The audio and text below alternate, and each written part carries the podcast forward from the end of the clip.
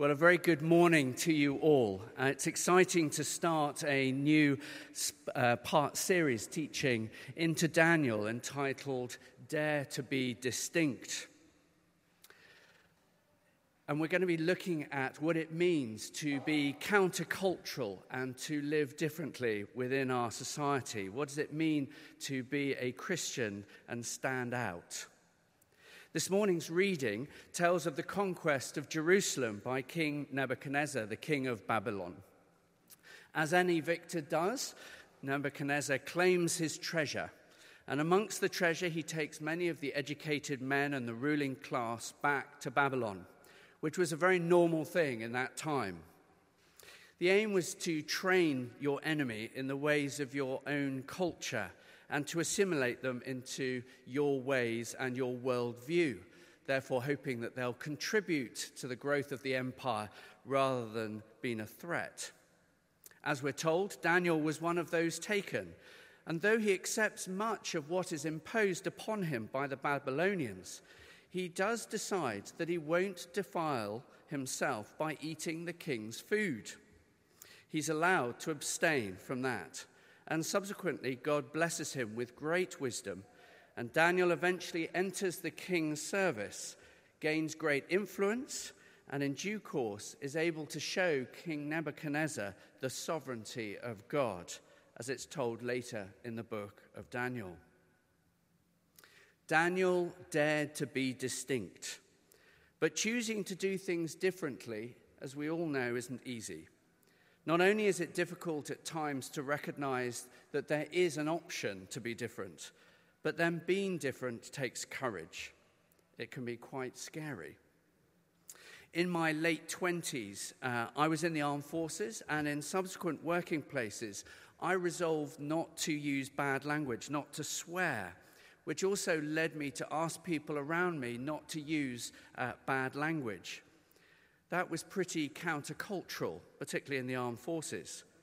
But it always amazed me how much people respected that request, and also led to many really good conversations as to why I was asking them and, and behaving that way. So how can Daniel's example help us when we want to be different to the world around us?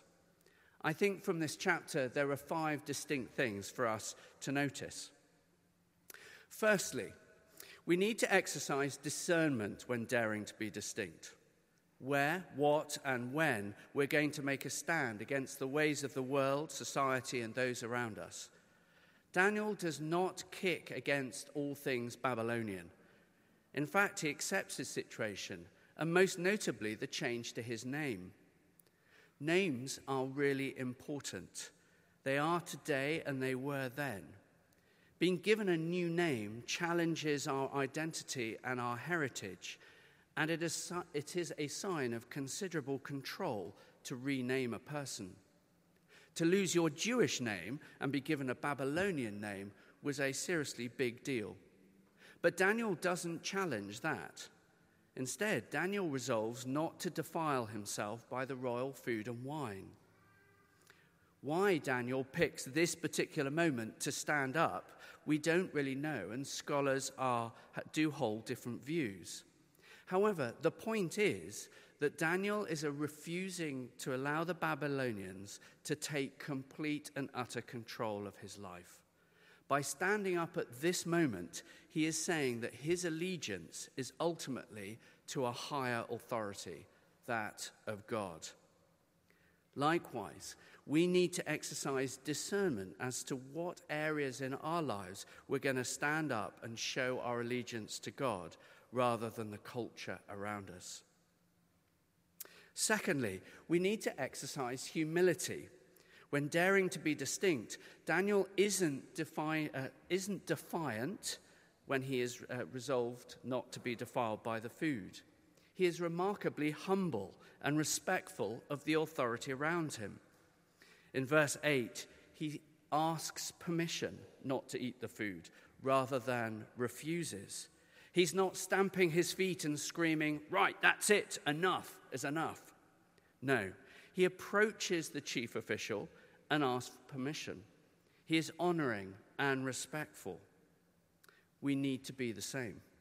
Jesus calls us to love our enemies and love our neighbors. Being different doesn't mean we have to be aggressive or defiant. The third point is we need to know that God is involved when we're daring to be distinct.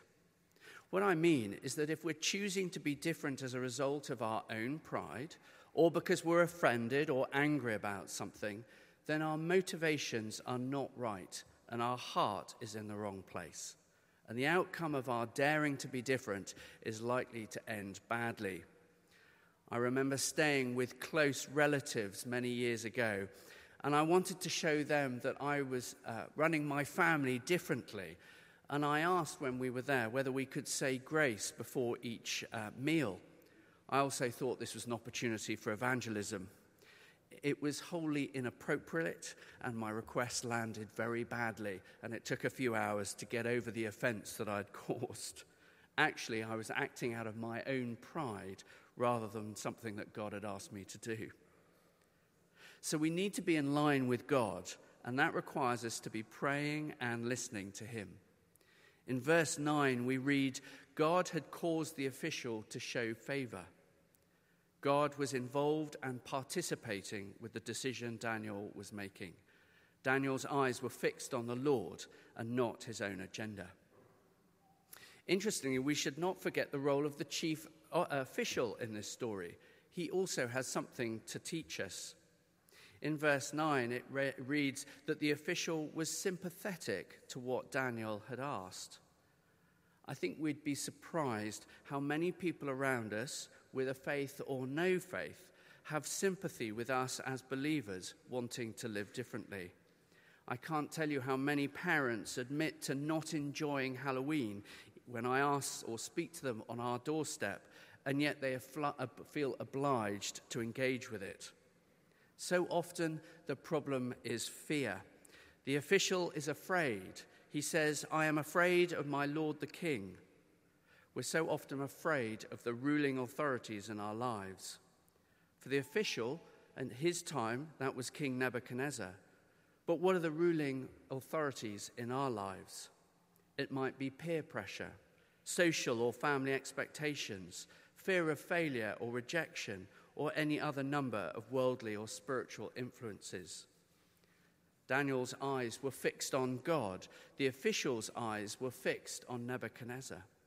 Where are our eyes fixed? For me personally, I know the fear of criticism and the fear of rejection by others is where my eyes are so often fixed and so stop me from being different. So that's the third thing. The fourth thing is that we can expect fruit from being distinct. There is little point in daring to be distinct and different for the sake of just being different. If we're living differently to the world around us as a testimony of God's sovereignty in our lives, then there will be fruit, absolutely no question. In Daniel's case, the initial fruit is how healthy he looked, how better nourished he was in comparison to all his other young men. We must be looking for the fruit. And going back to that example, when I started to resolve not to use bad language, the fruit was so often to have really interesting conversations with people as to why I was making that decision. And finally, the fifth thing was Daniel's resolve to be different brings glory to God. In this case, that glory was in the guise of Daniel being blessed with great wisdom and influence. In fact, he was ten times wiser than all the other advisors. But that blessing wasn't for Daniel. Its purpose was for the glory of God. Daniel enters the king's service and subsequently has great influence within his court, and he is then able to make God known to the Babylonian rulers. So when we dare to be different, it's for the glory of God and not for our own purposes. So those are the five characteristics. Using discernment, where and when to be different.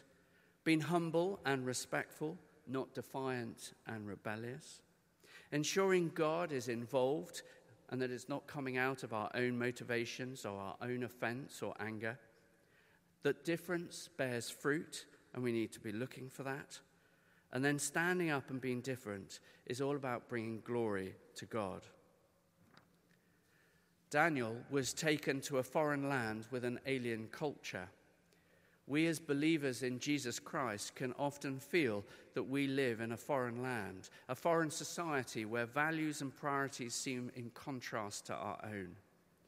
If we can feel controlled, we can feel controlled by the ways of our society, just as Daniel was controlled.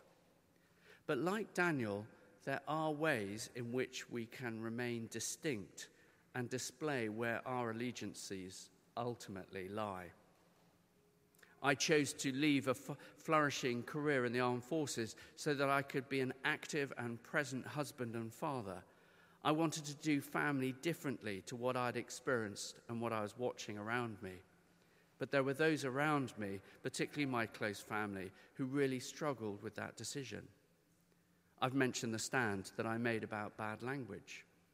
But I asked some girls leaving schools after their A-levels recently what would daring to be different look like for them. Here are three of their answers. They said to be told it was okay to be a stay-at-home mum and not to push to be uh, to chase a highbrow career if that's what they wanted, not to have sex before marriage, not to be pressurized by body image and fashions. But what might it be for you? Might it not be having the latest smartphone, not being on social media as much, how you use your finances, inviting your neighbors around for dinner, or a multitude of other ideas?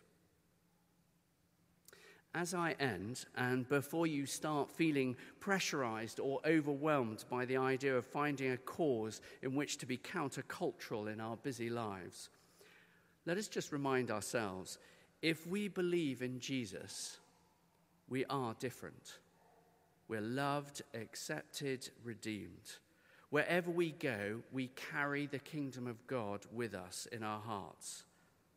Just being ourselves, our glorious and wonderful selves, just as God created us to be, that is the most and the first and the most important way in which we can be different in the world.